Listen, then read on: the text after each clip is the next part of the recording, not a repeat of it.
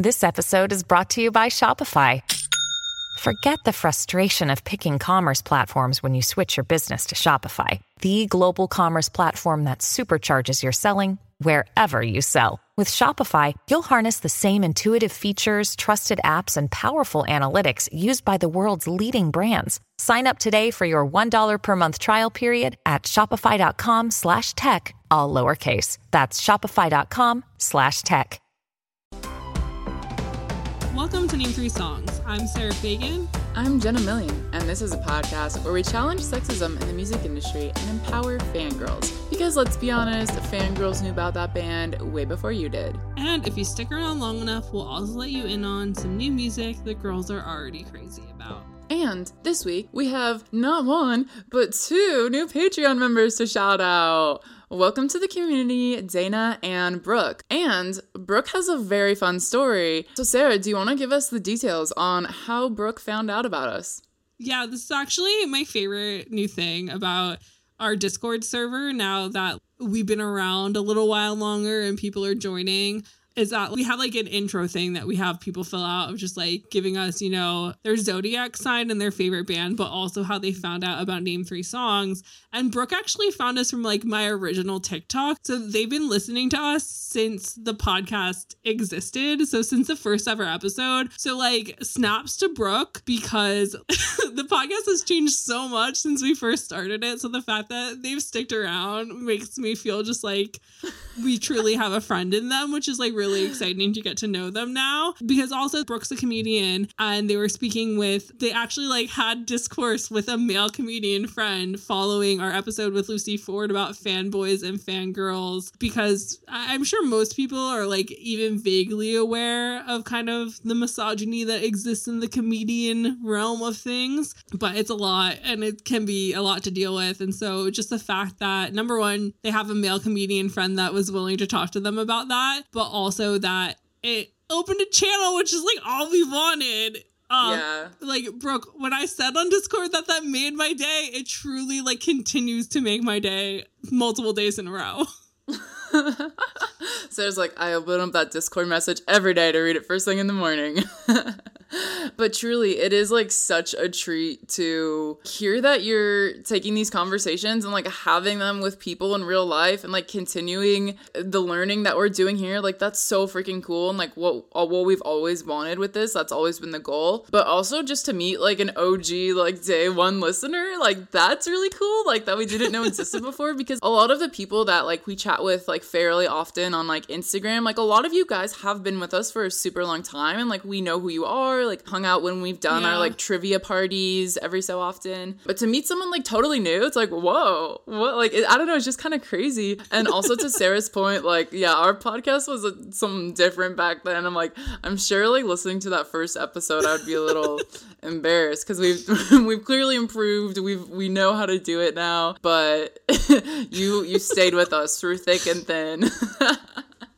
But this is why we constantly are talking about our Patreon and especially the Discord server is because it's so cool. Number one, watching in real time our listeners connect with each other and become friends and their friendships blossoming outside of the Discord, but also just like finding out about things we might be missing on TikTok or in other pop culture realms and people connecting who like really truly all they have in common uh, from like the grand scheme of things is that they like our podcast and then there's so much more there which is so cool because we're collecting essentially like a lot of like-minded people that probably never would have connected otherwise. So if you are on patreon and you're just listening to like the bonus episodes and such you should join the discord server because it's a lot of fun. And if you're not already as per usual you can go join us on patreon at patreon.com slash name three songs we have bonus monthly episodes called Music Meltdowns, where we talk about other things within our interests in the world of music that kind of exists outside the feminist scope. Whenever there's crazy news going on, we have mini episodes that come out sporadically to for us to give our feminist take on music news that's happening.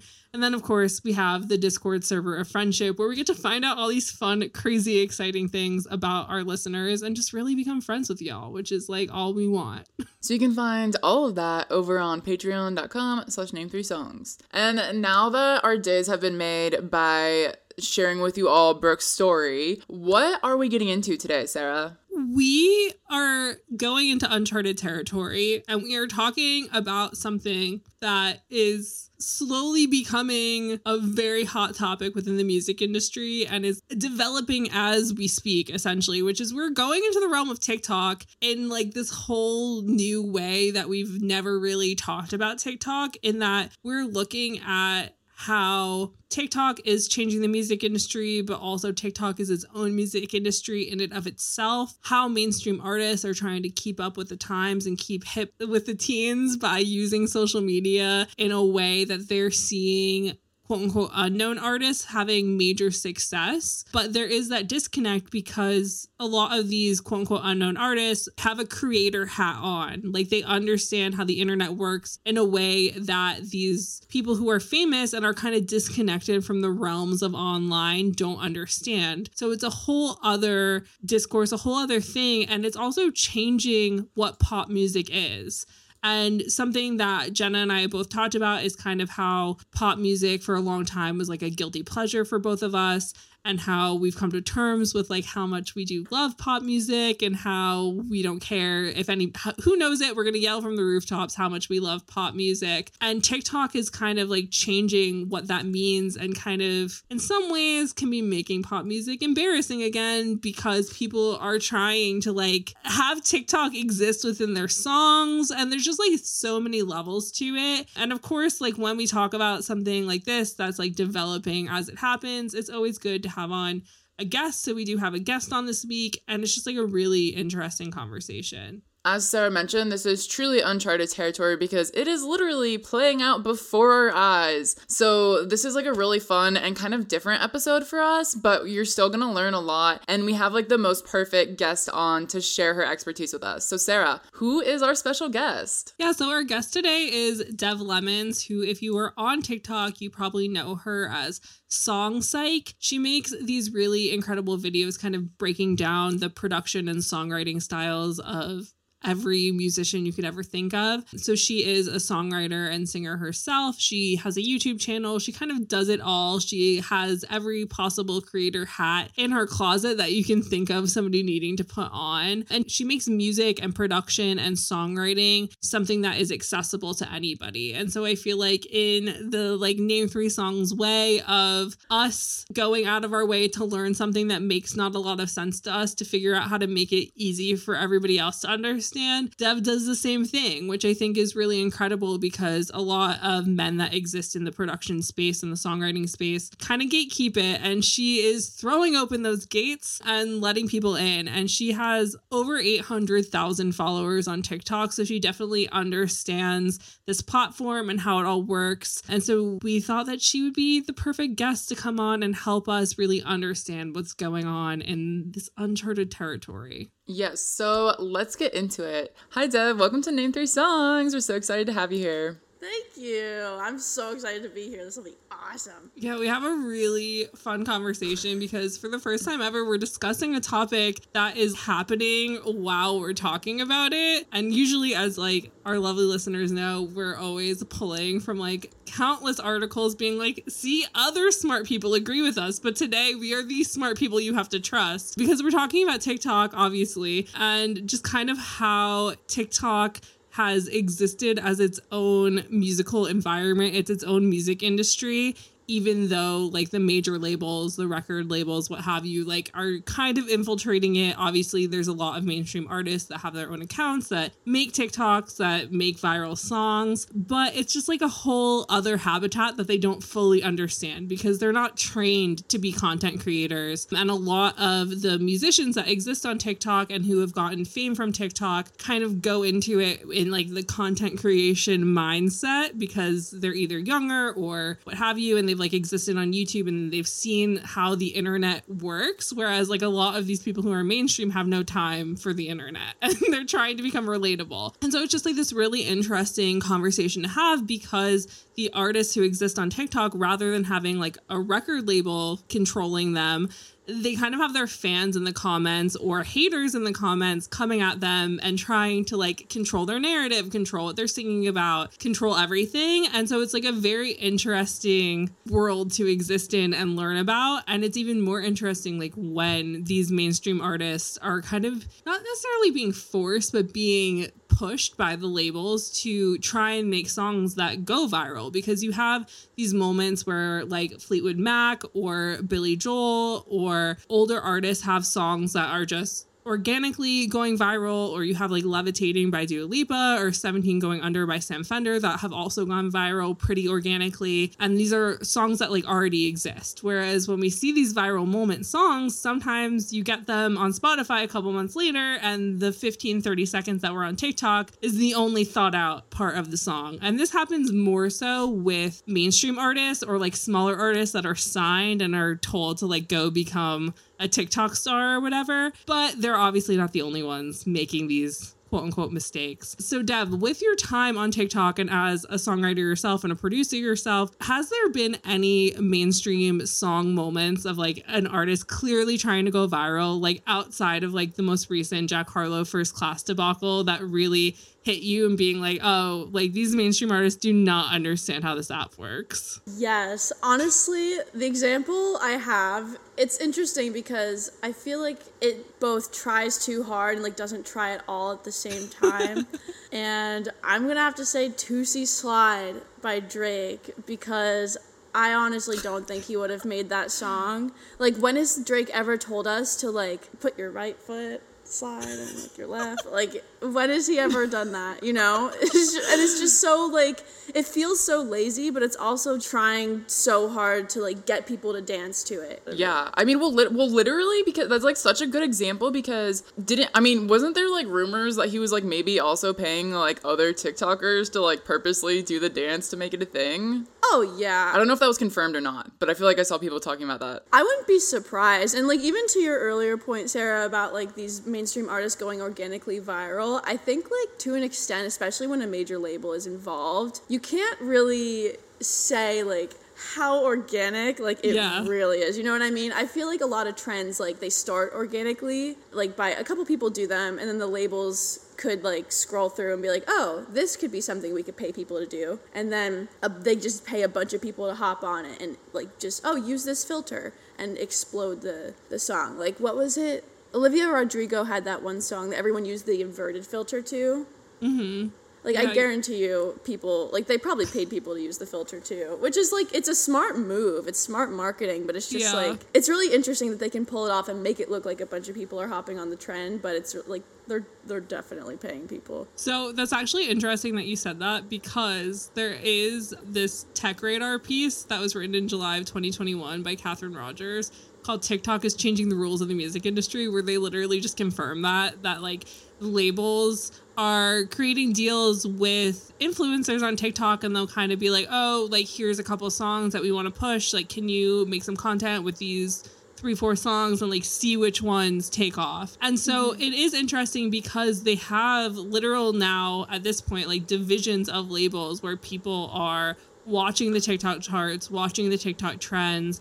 And like I'm sure you've seen it, but like on when you're a creator on TikTok now, it'll even be like find out the trend before it's trending. And it like gives you like noise like sounds that it wants you to use in like the coming mm. week. Because TikTok is like working directly with the labels now to kind of make these moments happen. And so it is really interesting because again, we talk a lot on this podcast about how like there's so much going on in the music industry that feels nefarious, but it's really just the music industry being a capitalist empire that it is, and like fans not wanting to acknowledge that the music industry is a capitalist empire. But it's the same thing as like any influencer deal that you would see of like an influencer promoting a movie or a TV show or a juice brand or whatever. But instead, it's like labels being like, hey, here's this song, try and make it a thing. And so it's like, yeah, some things might be a little organic, but nothing is ever going to be 100% organic unless somebody gets genuinely lucky, which, like, that's the thing is it's like the TikTok algorithm changes so much. And there have been so many studies about like how the TikTok algorithm works, and still people don't fully understand it. That nobody knows what's gonna go viral, so you can just hope and pray. Do, Yeah. Do the people who made the algorithm even know how the algorithm works? That's the real question. does any like does anyone does anyone even the people who made it do they know how it works or is it just like it just does what it wants? I for honestly us. wonder because like TikTok is really secretive about their algorithm.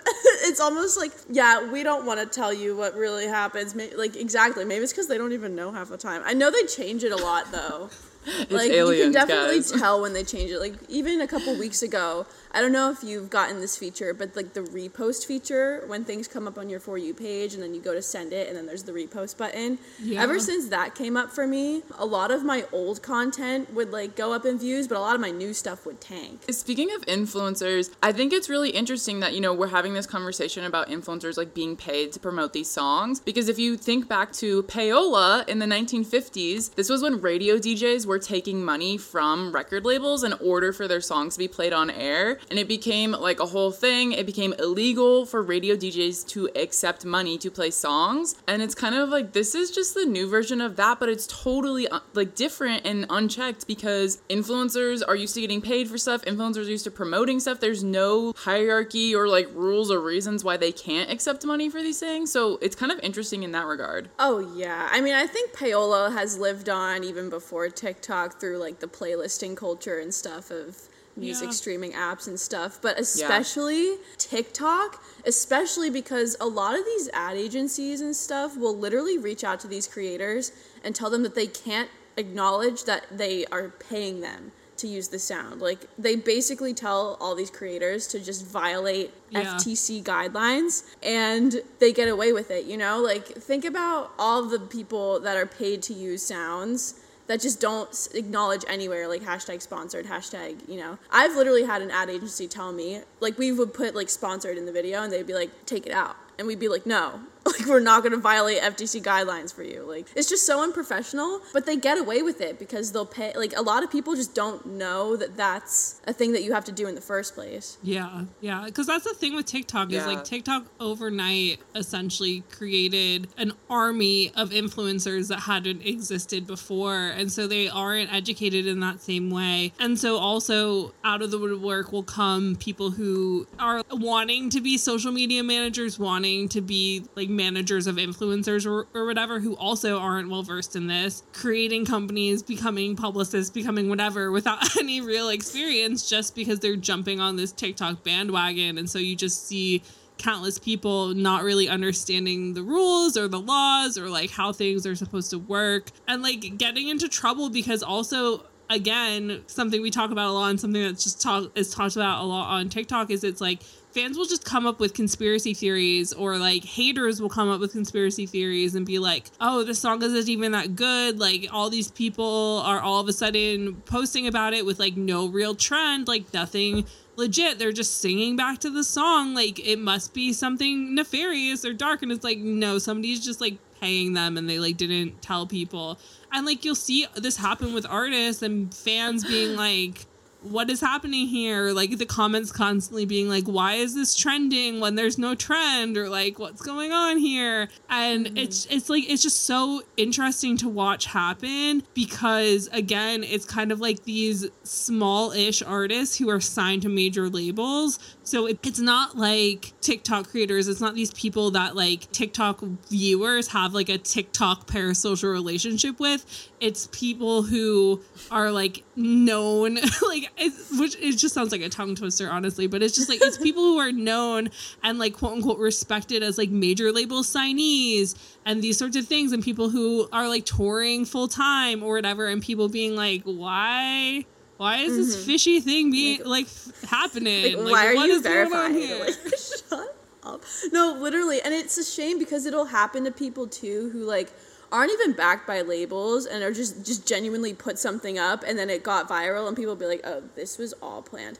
like please don't text me when you're drunk like that song Yeah. there were so many people that were coming at Stacey and Zai being like, "You guys planned this from the very beginning. Like, we're on to you. Like, you were always gonna make this song. Why did it come out so soon after Zai duetted it?" And like, that's just not the case. Like, Stacey literally just threw it up. She didn't even. She wasn't even gonna put the song out. You know, she was just Yeah. like, "Ah, let's just do an open verse challenge." Like Sadie did a good one that went super viral. Like maybe it'll maybe people will like my song. And it exploded. Like it naturally exploded and a lot of people did stuff on it. And Zai's video also naturally exploded. It's kind of just like a lot of TikTok users have become really superstitious almost of everything of like because there was a whole industry plant discourse especially with the tramp stamps. And like we did we spent a whole episode talking about like industry plants. But it's just like everyone is so quick quick to claim that like something isn't real. But the thing is like when it comes to major label artists like if we're talking about Dua Lipa or like I remember Miley Cyrus was doing like a bunch of promotion for her Plastic Hearts album on TikTok but none of it was like content that made sense on TikTok. It was all like music videos or like live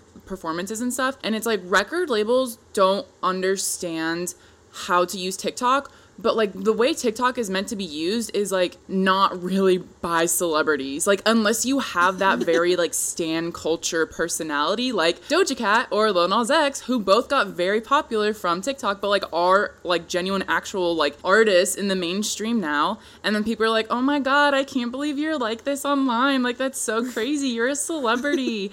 and it's like they are the exception. Like there's so few people who can both have that internet very online personality and can also be a celebrity. Because like Dua Lipa, Billie Eilish, Miley Cyrus, like these people got popular in the era where like TikTok was not part of the conversation. So they got popular in a very traditional model. And so them trying to suddenly be TikTokers, it just doesn't translate. Yeah, I mean, I do think Billie Eilish is better than most. Like, I've definitely seen videos of her that are like, oh, okay, this is like funny, you know? Like, I could, Yeah. like, anyone could post this and like, it would just, like, it made sense, you know? Just stitching videos and stuff like that. But, I mean, yeah, it's interesting. I think with people like Billie and Lil Nas X and Doja Cat, though, they all you can tell just like love the internet to an extent, like and grew up with social media and really just Yeah. thrived on there and understood it really well, which is like I think that comes through when you're like passionate about online and like you love the social aspect of it. I think you can tell when that translates through people's content. And the whole industry plant thing is a really interesting Yeah, discussion absolutely. too, especially with TikTok because it's just like I don't know, I think the whole industry plant thing it's like kind of a I don't know. Honestly, I think the whole concept of like hating on people for being a plant is kind of stupid because especially before the internet, like everyone was a plant. How are you going to get your album heard if you didn't go through a label? Like look at the Kanye documentary. Like he had to like work so hard to get people to even give him a deal. Like that's not really the you don't need a deal anymore, you know? Like it would be nice. Like the funding is great, but in order to get people to hear your stuff, like if you just have a team that is connected or something, like Yeah. you don't even need a team. You you Yeah. don't like you can just do it yourself if you know what you're doing. That's the thing that is so interesting, and like how you brought up Stacey and Zai with the "please don't text you when you're drunk" situation. It's like people again on TikTok, like Jenna said, they're kind of superstitious. They kind of also think that they completely understand how the music industry works. But like I said at the start, like the TikTok music industry and the quote unquote real world music industry are two very different places and things and just like beasts in it of themselves. And it's like that's why you'll see these artists who are signed or have major management or whatever being like oh i need to get this many pre-saves or this many listens for my manager or whatever like the whole stupid fucking thing that they do all the time where they're like oh i released this song it was illegal for me to do so like oh no. Um which like i hate so much like it's my biggest pet peeve on this stupid app, this app.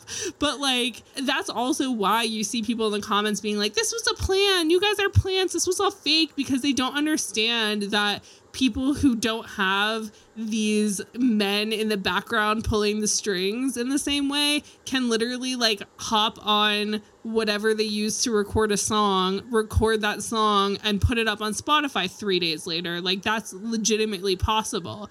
Whereas people who are signed to labels or have more like hands in the pot of their music career, like they don't have that ability. And that's why you see bad mainstream songs coming out, like Jason Derulo's Savage Love, where he literally stole like an actual Polynesian song that had trended on TikTok just to make like another TikTok trend that like was nowhere near as good as the original. And like you you just see like messes occur when like major labels and major label signed artists try and get involved or when they try and make like organic viral music, they still are on TikTok being like, I have to like prove to my dad that I deserve to like be an astronaut, guys. Like they're just doing like these weird things where you're just like, "N- what the hell? Because it just it feels nonsensical and it fe- it makes it so much more like you can tell that like they don't understand how the internet works and they don't understand internet culture in that way. And it's so interesting because it's even like when Instagram stories first got announced and so many uh, famous people were like, how am I going to be relatable? And TikTok's 500 times worse, like 500 times harder and just like so much more work. Yeah. The Jason Derulo song, like it actually blows my mind that he didn't get more backlash for that. You know, like he definitely got backlash, but it's just the fact that that song even had gone so viral in the first place. I mean, I'm sure the label put a lot of money behind it, but the fact that also not only is he like stealing from a Polynesian song and a pol- like a dance, and then he called it savage love. Like, are you out of your mind? Literally. Whose Yeah. idea was that? Like, it's just so disrespectful. And then people were just like doing the dance. Like, what the hell? Like, really? Like, no.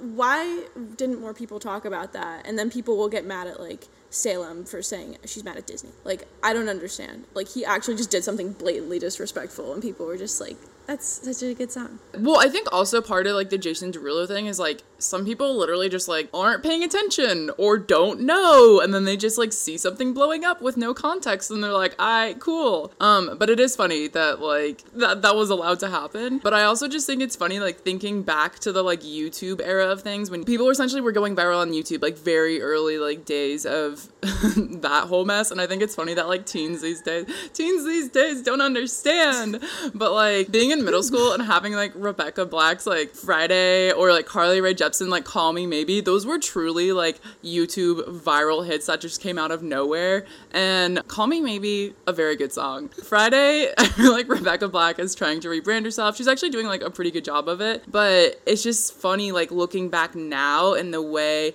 like those songs were very kind of clickbaity like quote unquote catchy lyrics in the way that like a lot of like the TikTok songs are now where it's like everyone is just talking about very like internet culture things but it, it was very much more of a, a wholesome like toned down version Yeah.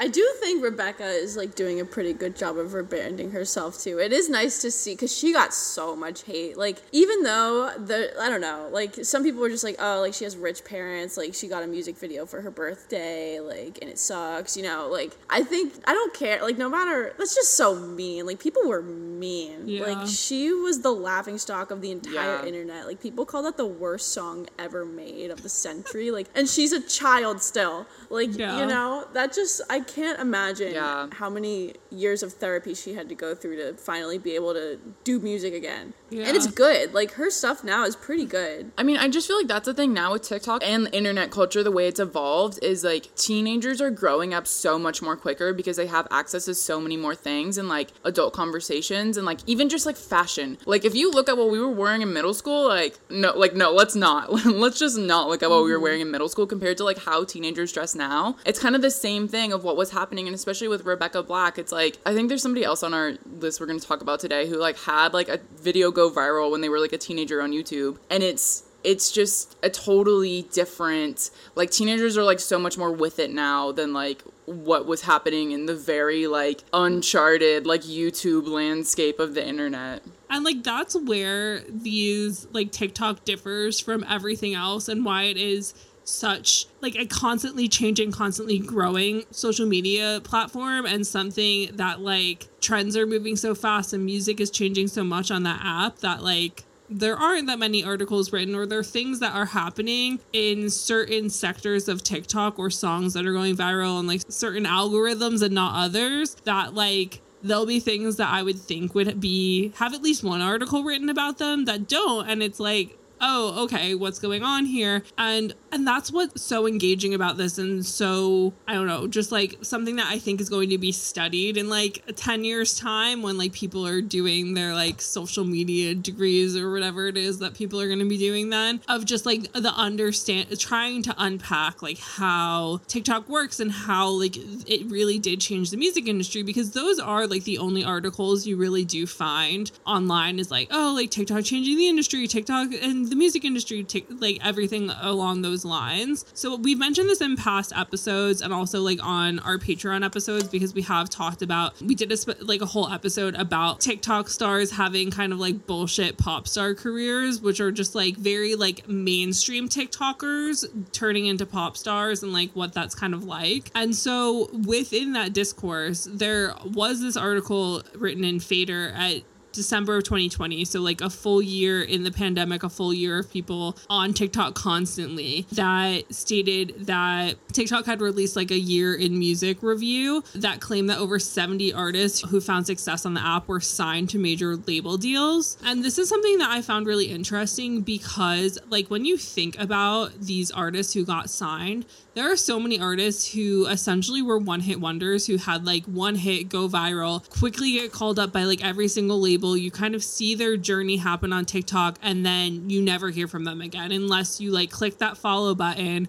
You don't know what's going on. And some of them continued on to have success. Some of them just completely fell off the face of the earth because, again, we have a whole other episode about how we've seen countless times like women, especially marginalized women, getting signed to record labels with no industry knowledge and getting like fucked over essentially because they'll sign shitty deals, they don't understand what they mean, and they just get trapped and they have no control over it and they aren't allowed to put out any more songs unless they do exactly what the labels tell them to do. And so yes. that is something that could potentially be going on with TikTok, but also these kids might be too afraid to say anything and so it is this like very interesting thing where like we see kind of like these levels in which TikTokers get scrutinized for putting out songs or TikTokers putting out very internet heavy like callback songs or whatever the case may be. And because they'll have seen like in specifically 2020 artists like Tai Verdes or Doja Cat or whomever like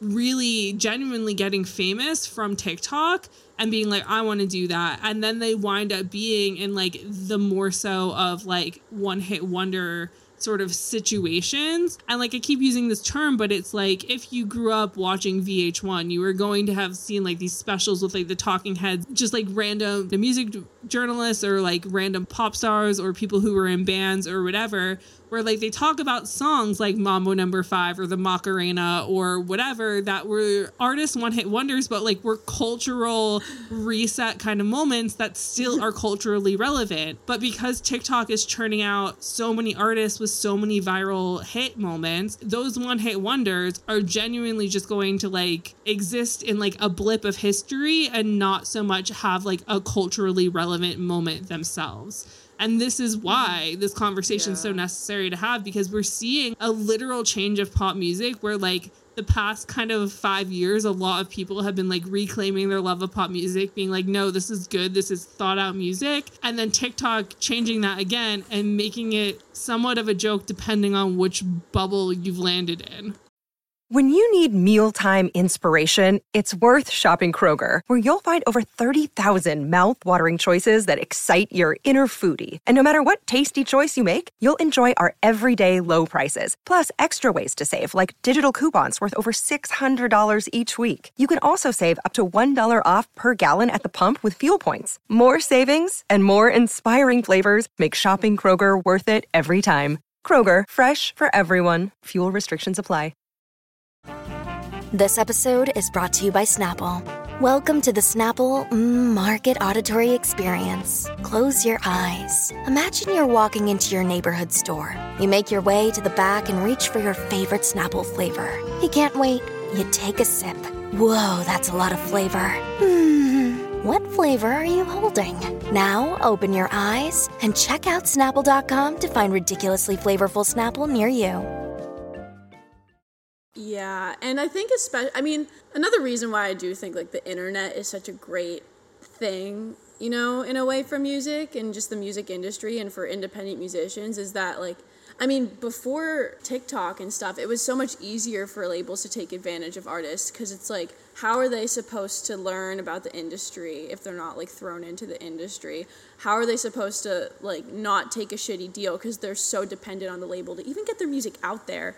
But now, yeah. When you can self distribute, self market all through the internet and still reach a global audience, you don't have to sign a deal. And there's so many more resources out there that just are for independent artists that can yeah. teach about like this is shitty don't sign this or like this is why you might need a label this is why you might not you know but it's still a shame because i mean a lot of people get like a bunch of calls from labels like oh it's so exciting all these major labels want to sign me like isn't this what everyone wants mm-hmm. and then you know, they'll sign something shitty, or if they take their time and then the song starts to plateau, the labels will just forget about them. And I'm hoping that, like, yeah. going forward, people, more people will realize, you know, ha- being signed to a label is cool. It's like a flex, I guess, but, you know, like, you don't need one. If anything, it could yeah. hurt you more than help you because everything is so corporate and bureaucratic. It just reminded me because previously on our podcast, we talked to Jenna Andrews, who's like a songwriter now. And then we also talked to Fefe Dobson. And both of those writers were signed in like the early 2000s. Like, were promised, like, you're going to be the next pop star, like, you're going to be the next Britney Spears. And then, like, they wrote albums and then, like, they maybe put out one album. And then, like, all this, like, bureaucratic stuff at the label label happens that either they weren't allowed to release music or they're like, we don't like this direction you're going, or like, that's not going to be popular, and just like, we're never allowed to put out music again. And like, that happened a lot, especially in the early 2000s, but I feel like it still happens now to pop artists that like we don't even know about.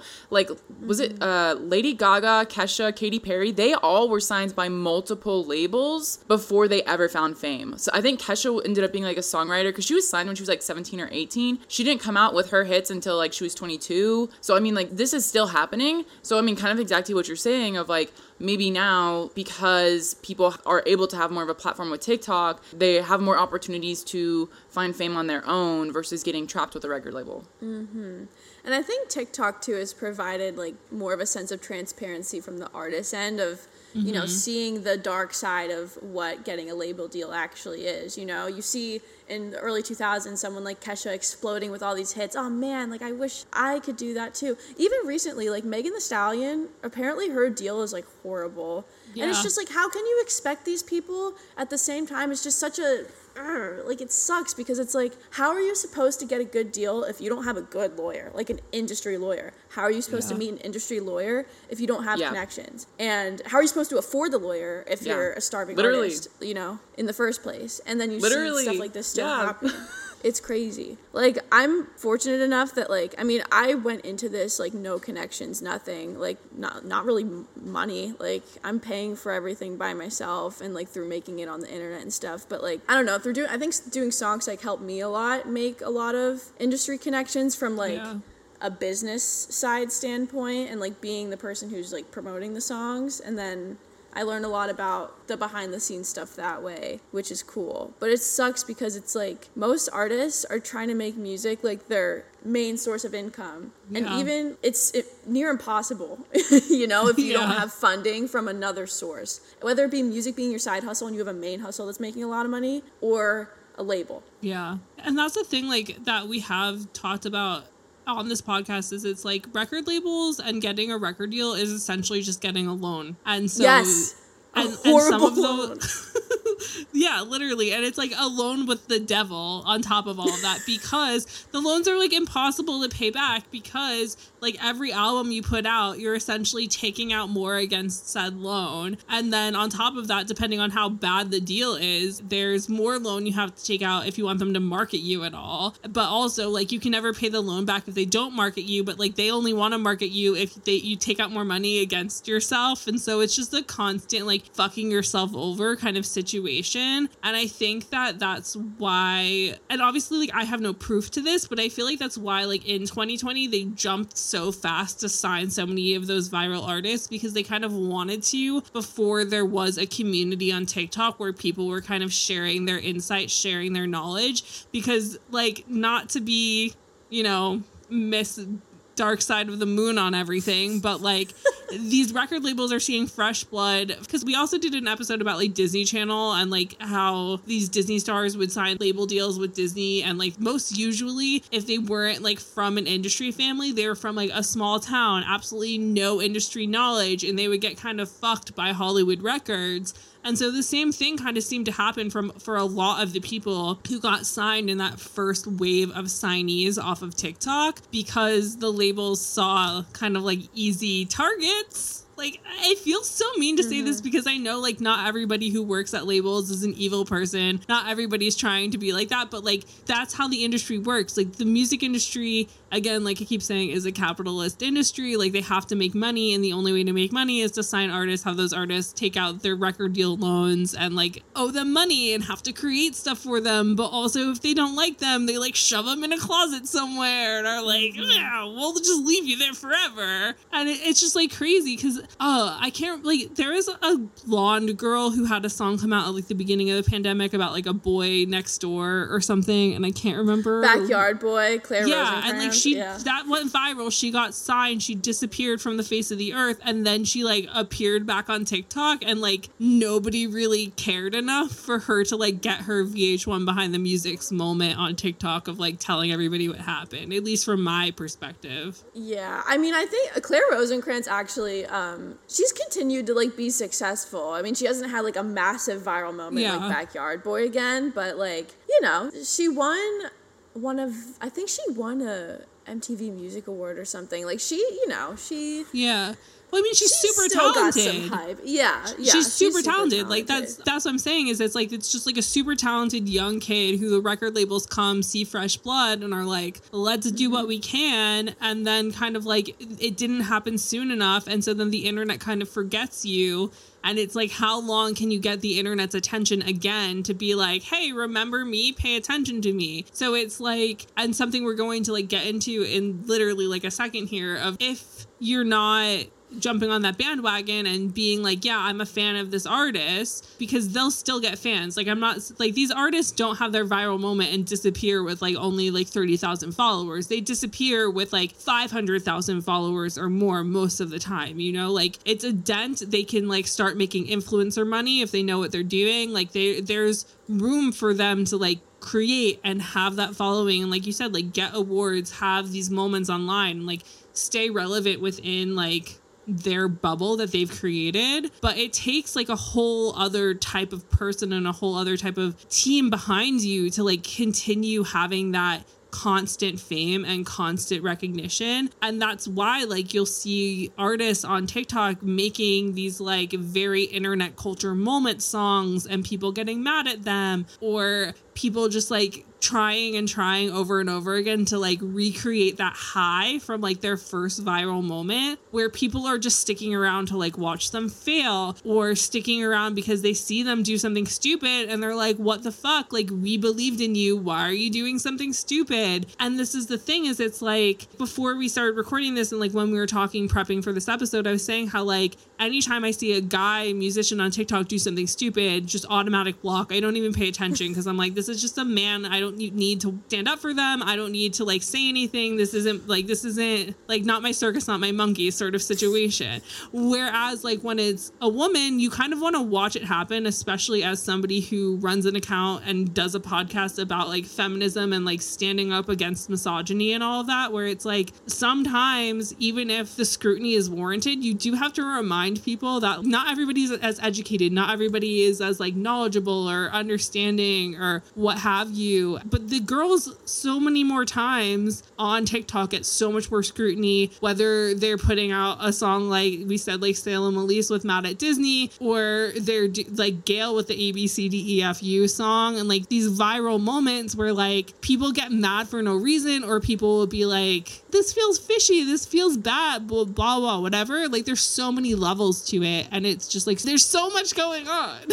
Yeah, exactly. And it's just, I don't know, it's really interesting too because a lot of the time you can't really tell if someone's like for you or not, you know? Because it's like people will be so nice, they'll tell you exactly what you want to hear. Like you said earlier, you can be the next this person or the next that person. And then when they put a deal in front of you, like in writing, none of that translates. Everything Yeah. is like completely one sided, and it's just like, why would I take this? You know? Yeah. Even, like the nicest people can just be not on your side. But there's a lot of really nice people that are nice. So yes, not not everyone in the music industry is a villain. There are good people out there, but it's one of those things. It's like a structural system that has been taking advantage of artists for a long time, and it's really hard to like figure out a new system to like actually help artists and whatnot. But going to Sarah's point about like Salem Ilese being an example of somebody who just like kind of received unwarranted hate. Of it's like she's writing songs that are like very culturally like kitschy or like popular, like mad at Disney. She has a song about Emily Mariko. She has another one recently called Me or the PS5. And they're all kind of like airy songs. Uh, But it's like, it's also like, this is one of the criticisms of pop music where it's like, oh, pop music isn't real music. Like, there's no substance to pop music. Like, that, you know. And I mean, this has been around for ages, right?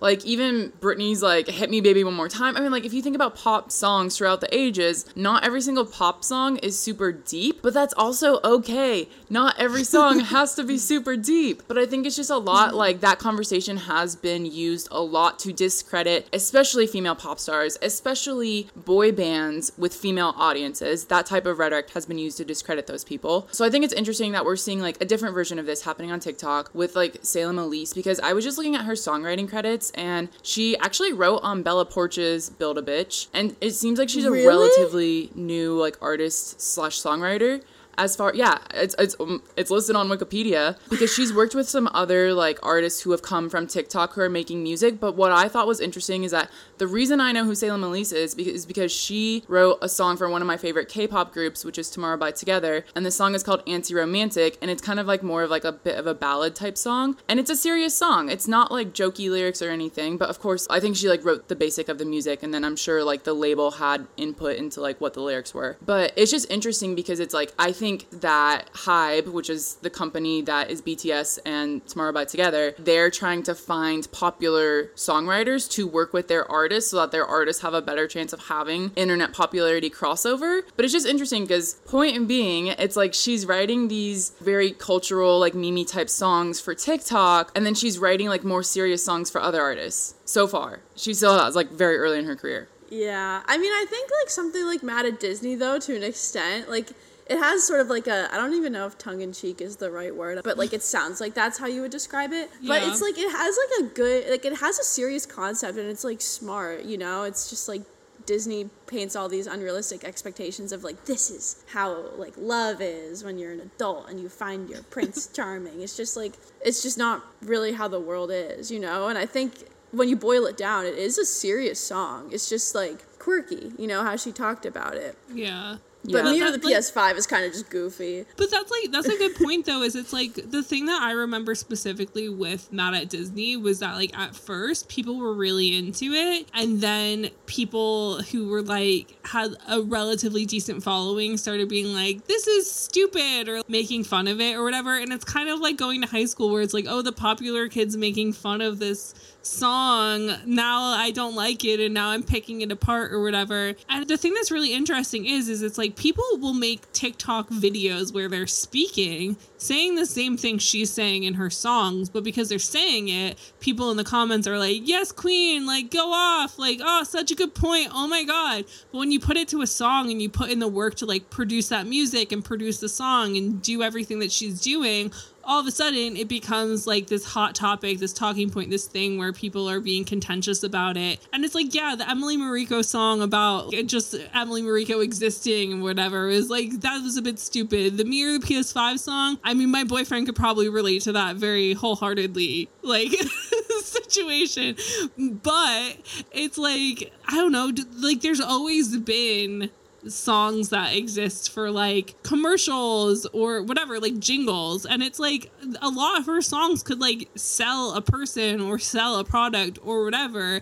And people just get mad because people love to get mad on the internet and try and ruin some poor girl's career because they think that she's like not smart enough to make music. Yeah, it is really interesting when like that's a really great point that like when you put it into a song, people are more critical of it. And I think that I don't know, music in a way is just its own language too. So it's like aside from the lyrics, you have to like make it make sense in this own language of like music and Yeah. stuff. Like, because songwriting is such a interesting thing where it's like you can talk and communicate a point, and it's a lot easier than putting it into lyrics that like not only I guess like rhyme or whatever, but flow with the rhythm of the song. Like it's really mm-hmm. easy to just like have an awkward, you know, like to try to fit something into a song that just doesn't fit. I think Mad at Disney, I think like the whole Mad at Disney, Dis- like it flows really well. Yeah. You know, like it's not really, I mean, honestly, like it's not really my type of music, but like I can appreciate it. You know what I mean?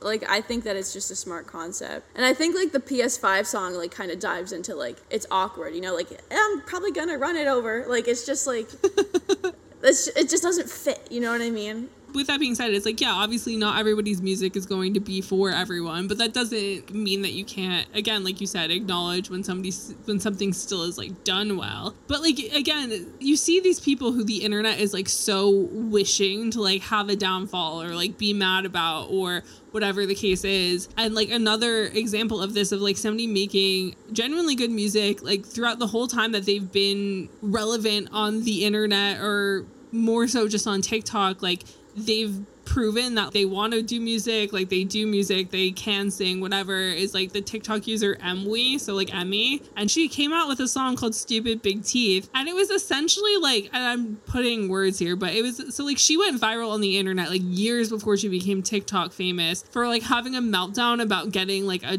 a parking ticket or something about how she thought she was gonna go to jail and like this whole thing. And she was like a meme on the internet for years. And then she got really popular on TikTok. And like, I don't know what happened in between because like I'm not an Emmy like historian, but she's been able to remain relevant on the internet. And like her on her TikTok, she like she has a separate TikTok channel where she sings covers and does all that. And like on her normal TikTok, like she also sings and like talks about singing. And so she put out this song that was kind of like, I'm not that girl that I once was, like essentially pointing at that first ever viral moment. And the song was good. And like the full song actually was good. But like a lot of people were kind of like, oh, she's just like jumping on this for clout. And they kind of were just like trying to tear her down because they hadn't had any reason to beforehand or like any ability to. And then finally, this person who was once an internet meme puts out a song when everybody and their mother is on TikTok trying to become a pop star. And then people are like, let's ruin her. Yeah, and I think like a lot of it too. I don't know if this is true for everyone, but I think you know, music, like singing and stuff, especially, is just so much more vulnerable than just you know putting yourself out there. It's like on top Yeah. of that, you you made a song. Like making a song is so much more vulnerable than making just like a statement. You know what I mean?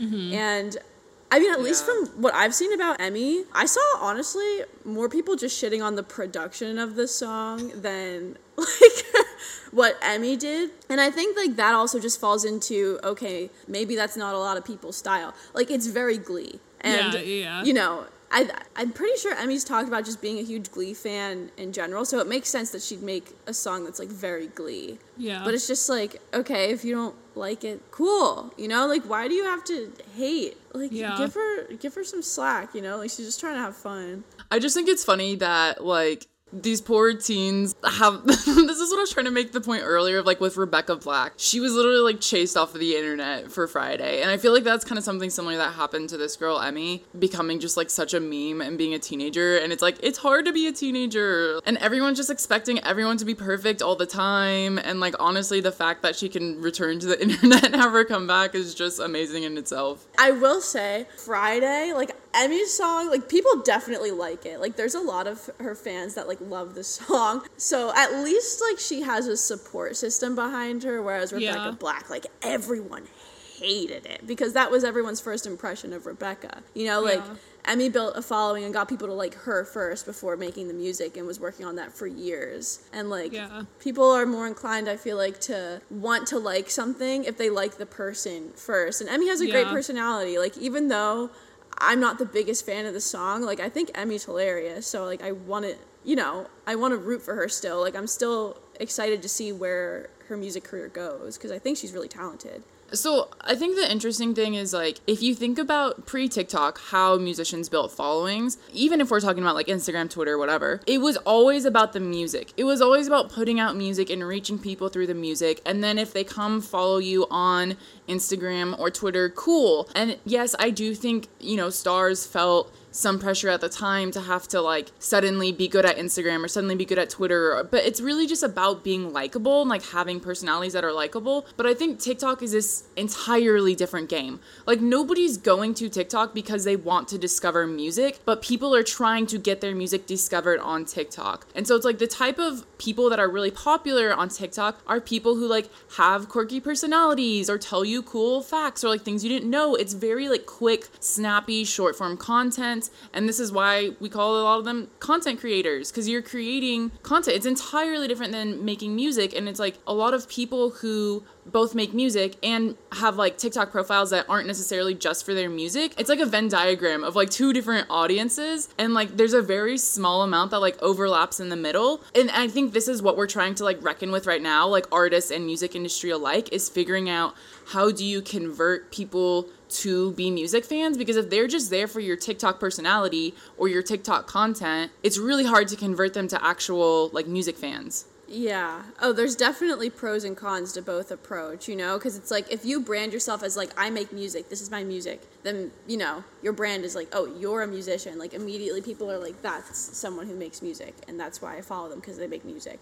Whereas, but it's so much harder to make yourself stand out that way because like so many people who yeah. make music are trying to market themselves as someone who makes music. But then it's like if you don't brand yourself as that, if you just try to put your personality first and then get people to listen to your music, you can fall into that trap of like so many people being like, "Oh, I didn't know you made music." Even mm-hmm. though you've been making music for like yeah. a year or so at that point, you know? So it's like there's no right way. Yeah. And everyone has like their own way to do it. And it's really interesting watching people try to figure out the right way. Because I feel like at the end of the day, a lot of us, we don't know really what we're doing. You know, like people do, but then like it's so yeah. hard because it doesn't work 100% of the time because the algorithm's always changing. Yeah, absolutely. So while there are these artists who, again, people are kind of just hope trying to fuck with because that's what people do on the internet, we do have artists who have faced backlash on TikTok for like completely warranted reasons. And again, it's kind of like what I said at the beginning of TikTok has created its own music industry by essentially allowing fans or again haters to like dictate what is happening within the TikTok environment of music. Like this this TikTok habitat so to speak because the people in the comments are kind of just so used to having their own role within TikTok while they're not creating videos they're creating comment content and that's a real thing and like they do have some sort of power because TikTok creators who like didn't exact didn't have a following or didn't have an, a platform prior to TikTok are very aware of like the fact that it is a parasocial relationship that they're having between that the commenters have with them but also these commenters know who they are a hundred percent. Like there's no real personas that exist on TikTok. People are just usually being themselves. And so when you see artists going and like completely not understanding how TikTok works and yet not being famous people who are should be out of touch, it's a very jarring experience. And so you see these artists who either like were in a band or like had their their own song go viral or whatever the case may be. They have ha- created a platform. People know who they are. They're like TikTok relatively famous, like whatever the case is. Like they're famous on the internet is the best way to put it. And then they go on to make another song, and that song either doesn't go as viral as that first song, or you see a song going viral for the wrong reasons. And this is like where TikTok again creates this really interesting environment and like this interesting take on things where when artists fuck up in the music industry, a la like Jesy Nelson and like her bad boys like solo en- entry into the world, the music industry kind of just tries to convince you that they're doing nothing wrong. Whereas like when a TikTok artist does something wrong, they're the only person that is there to try and convince you that they're doing nothing, that they haven't done anything wrong. And it's so much harder for a singular TikTok musician to convince people of such than like a whole ass record label and like pulling out famous names to like come to your aid. And so like a big example of this that happened somewhat recently was the singer of that band Avenue Beat that had like fuck that song fuck 2020 that was like a huge deal on TikTok and Avenue B apparently has like disbanded they're not a band anymore so this girl Savannah Santos started making her own music and so she had this song come out that was titled Hey Mom, or later they said it was called Like a Woman. So I don't really know what the actual song title was or is or whatever. But basically, they like released this song and they're like, Hey Mom, like, turns out I also like boys. I'm not a flaming lesbo or like whatever the fuck they said which was just like that's that's a bad word and a derogatory term and something like you should not be saying. And like even though people slam the comments slam that stitch button like went wild trying to educate like people weren't even really be like people were being mean but people were trying to like calmly educate. And rather than just like throw the whole song away, they were like, oh, yes, the only thing I've done wrong is used a slur. When like the whole song was like incredibly lesbophobic, incredibly biphobic, incredibly just like, oh, like lesbians aren't real. You just haven't met the right guy yet, sort of situation. It was wild. Yeah, I, I think her response too was just kind of ridiculous because she was like, guys, like, I'm literally a lesbian. And then the whole song is about a dude. yeah. like, what? So I just, I, don't know, like, yeah, not the best move on her part. I mean, I think it's going to be really hard for her to come back from that. And I do think that, like, I don't know, when you make a mistake that just, like, disrespectful, and people are trying to calmly educate you, there's always the people who are like much louder and much meaner. So I feel like in a situation like that, it's really easy to get like super defensive instead of being super open minded. And I don't know, I feel like a lot of that response made her less inclined to be open to the criticism. I think also when you have artists who like make a mistake like sarah like you're talking about oh the label pretends they didn't make a mistake something like that there's an air of distance between that artist and their fans but when it's mm-hmm. tiktok the, the people in the comments own you. Like basically. Like they are the reason you go viral or don't go viral. Like they are the reason you have a following. The audience is everything. And so you can't get away with the same thing that you could if you were like an actual artist because part of your success is you being online. You can't just like suddenly not be online and you can't not answer to these things because it's not going to go well. People are going to hold you accountable. Yeah, totally. And even with like the Lael video too, it's Yeah. just like like she, but she went through so many hoops before she finally decided like I really fucked up.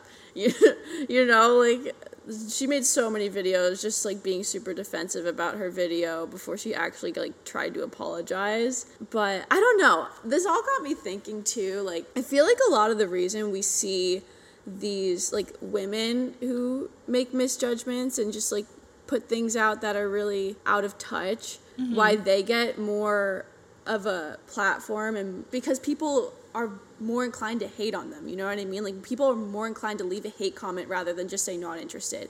People are Yeah. more inclined to like be like you're stupid you know?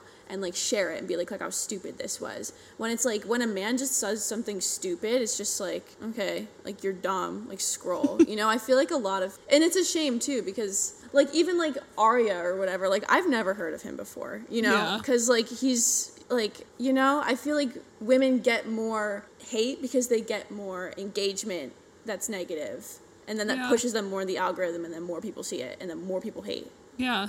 No, I mean you're not wrong. Like that's the thing, and like that's true I think I think something that like we touch on a lot is it's like the world loves to attack women. The world loves to do that, and also right now with how much women are like behind the whole like women supporting women situation that when other women do something that they don't agree with, they so much again like I said with this Savannah situation like a lot of these lesbians on TikTok were coming and responding in like not a mean way, just like in an educational way, but it puts that video out more and so more people who aren't from that community who are just like wanting to be keyboard warriors or whatever are going to yell at a random woman just because a but like people are thinking that they're coming from a, a good place and they probably are coming from a good place but like they're not realizing that that good place is going to have like negative attributes to it because of the internet. And you are right. It's like i said it's like when i see a man do something stupid i'm like oh fucking men being stupid again. Get rid of them.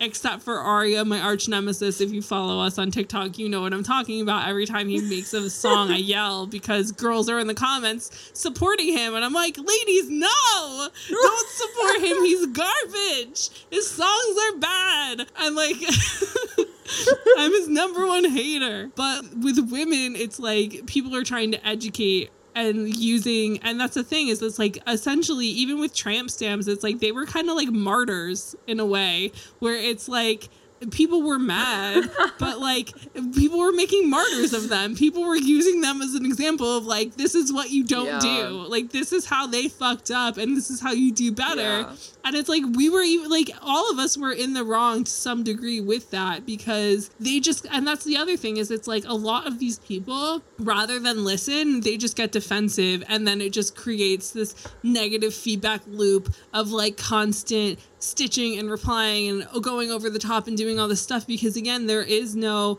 label there is no fame to distance you. So there are people who have like the same number of followers or like who also have gone viral or whatever being like hey dude we're on the same level. You might not think we are but we are fucking listen to me and like i can help you and they don't want to listen because they're like no we're famous like we we do things. We know what we're doing. We're successful. And you're a TikToker, and it's like so are you really? And it's, I don't. There's just like so many levels to it.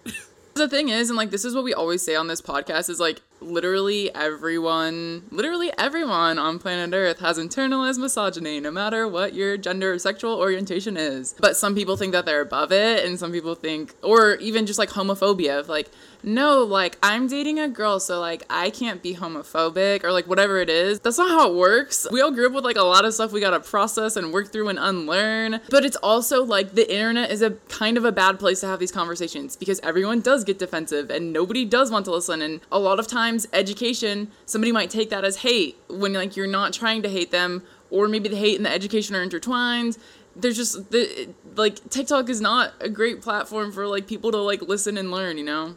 Yeah, definitely. I mean, so Dev, like as somebody who is a songwriter and a producer and who makes videos discussing how songs are like created and all that sort of stuff, like when you see these people who are making writing stupid songs and putting these things out there, because like your platform isn't for calling people out, whereas like our platform can exist for that. How do you deal with like existing within like that music world on TikTok, but like not like your platform wouldn't expect you to like come out and say anything about these things? Things. I mean, honestly, like I kind of just if I see something that I think is stupid, I I just like close the app.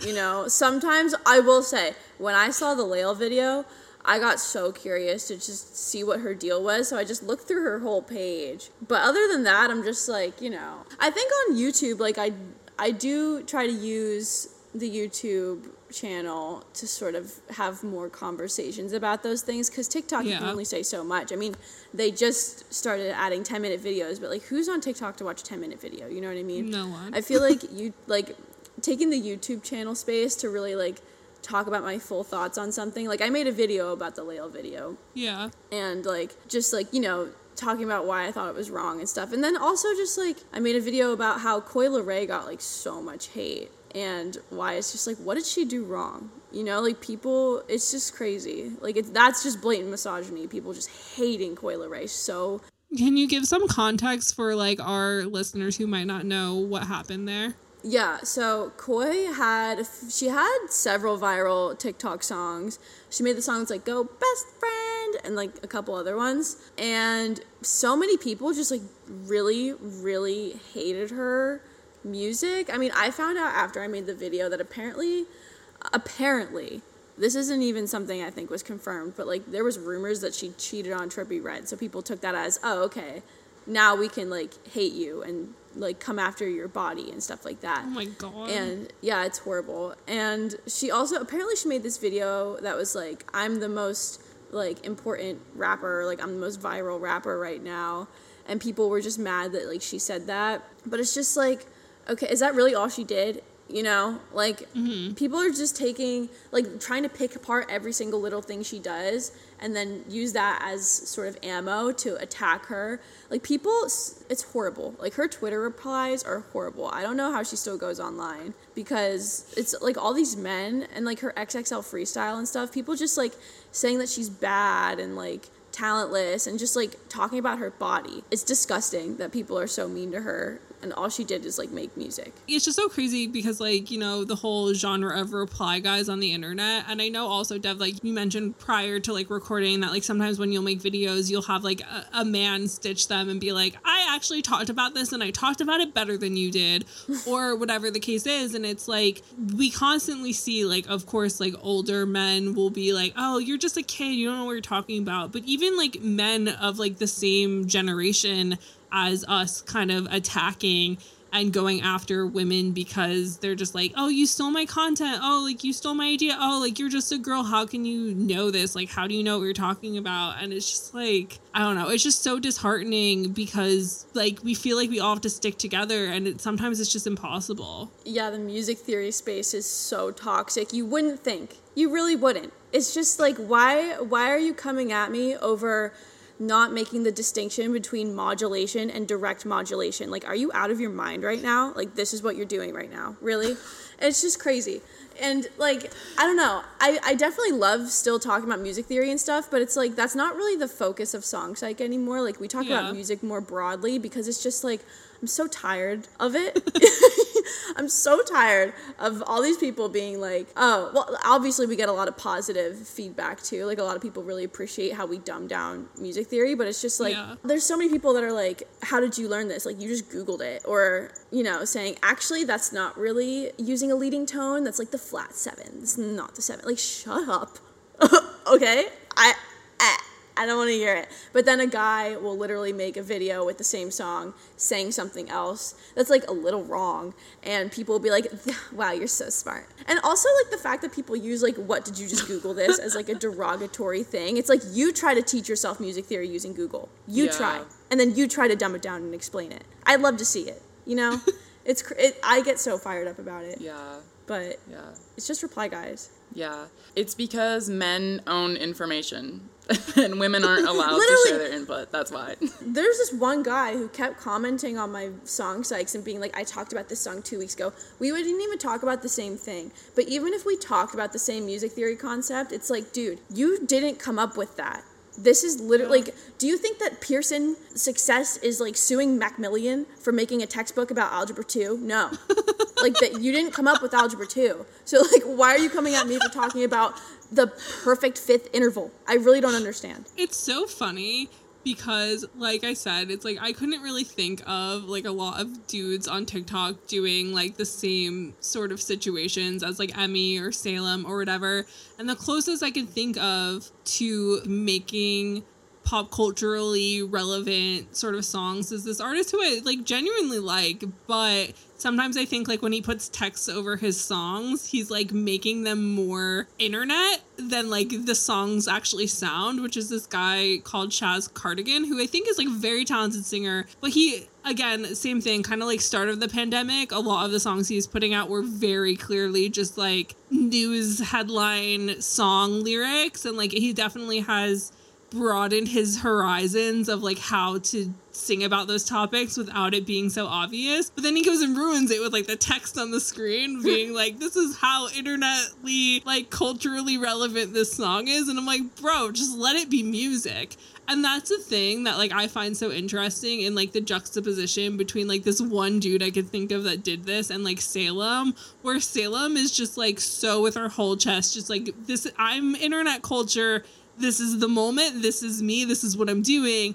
and he's kind of trying to hide it. And I feel like that's what guys have always done, where it's like they kind of try and hide that they're doing the same things as women are doing, or that they're doing things that like would be more of like what they would quote unquote think of as like women's interest. And like it's just like an interesting little side thing that I've noticed on the internet. When men do it, it's the Justin Timberlake justified version of women doing it, of like, I'm doing it, but I'm cool because I'm a guy. Mm-hmm. And therefore, I'm not like the women who are annoying who are doing it. And like the only other like annoying trend that men I've seen do on TikTok is the unnecessary male response to female songs because they think that girls won't get mad at them for being misogynistic by making a build a bitch but from a dude's response or good for you but like the boys response and i just loved how many men are like so emotionally unavailable and like emotionally detached from the world that like they thought good for you was like a mean breakup song that they were like being really angry and they're like male response to good for you. And i'm like don't ever date anyone i know please Yeah. I never even saw those until I checked out the link. I just like clicked out. That's the type of stuff like I would just scroll by it, you know? Like it's just like I'm just like shut up, you know. like from your perspective again like as somebody who has to deal with like reply guys being like no you're wrong or like oh i did this first do you think we should be get like like what do we think is like the right response to like these dudes doing dumb shit? Like should we continue to ignore them or should we all become reply guys? Like what's the right way to go about this? I mean, I think in a perfect world, like no one would give any of it the time of day. Like if you see something stupid, just scroll by it. But unfortunately, I don't think that the human race will ever be at that stage, at least in our lifetime, you know, because I think that especially with the internet and it's so easy to just hide your face and say something mean just to like feel like you made that person feel bad for ever making something that got put in front of your face that you didn't like you know i think that it's so easy to just be needlessly mean and then just go about your day you know? So i think it would be really nice if everyone just like ignored things that they didn't like but i feel like that's been the answer for so long and just even before tiktok like on the internet in general you know since social media was like a thing that people used widely but i don't know if where we're going to get to that point So this is the interesting thing of it all is like this is literally unfolding before our eyes. So like as TikTok goes on in time and so do these musicians, we're going to see like exactly how a lot of this plays out. And I think like one of the most interesting takeaways from today and a point that you brought up Dev is that you know that internalized misogyny and leaving hate comments especially on women's videos actually makes those videos go viral because of the algorithm. And so it's like not just are you like hating on women, but then even more people are seeing that and then piling on the hate, which is definitely a problem for all of this. But with that being said, I want to thank you for your time today. Thank you for bringing your expertise, both as a musician and as a TikToker, to this conversation. So, yes, thank you very much. yeah thank you for having me i mean this was a lot of fun both of you are awesome this podcast freaking awesome So, for any listeners who want to see more of Dev's TikToks or listen to the music, we'll have that all of that linked below. So we are officially scholars on tiktok i guess Time to write the book. That was a really interesting discussion though, because I think that, like we said, when something is happening in real time, it's so out of our comfort zone to talk about, but it's so necessary because TikTok comes up in so many of the discussions that we have in day to day life. And also, just like, I feel like more so maybe on Patreon than in like our normal episodes, Yeah, but it's so sure. relevant to the music industry right now. And it's like such a good thing to talk about. Yeah, because like we said in the in the episode, there's not been a lot written on it so far, but it is interesting to dissect like our opinions on what we're seeing happening. And I do think the algorithm thing and the misogyny thing is really extremely interesting. Yeah. And so, I mean, I know that not all of you guys are on TikTok, but I know a good amount of you found us from TikTok and like we've discussed TikToks in our DMs and on Discord, etc. So it would just be really interesting to like hear your guys' point of view as fellow TikTok enthusiasts of just like what you're seeing and like how you interact with these musicians and stuff because like I said it's like there might be some of you who fully went on the bandwagon for some of these artists. Like I know we have members of like our Patreon community and on Discord who have pointed out TikTok musicians to us before and who have become like major fans of artists that they discovered on TikTok. I mean, me myself, like I talk about Peach PRC all the time. Like we all have those TikTok artists that really stuck out to us. And to like some people, they were just a trend or they were just like a mistake on their timeline or whatever. And to others, like they're people we fully stan. Yeah. And so it would just be really intriguing to like hear from y'all, like how you interact with that. So with all that being said, thank you guys so much for joining us this week on Name Three Songs. And until next time, never let anyone make you feel bad about your favorite band. And remember, you're never too cool to listen to your favorite TikTok viral song. Don't forget to subscribe to be notified when each episode comes out and leave us a five star review. They really help. If you want to find out more about any of the sources we referenced in this episode, you can visit name3songs.com. It is Ryan here, and I have a question for you. What do you do when you win? Like, are you a fist pumper?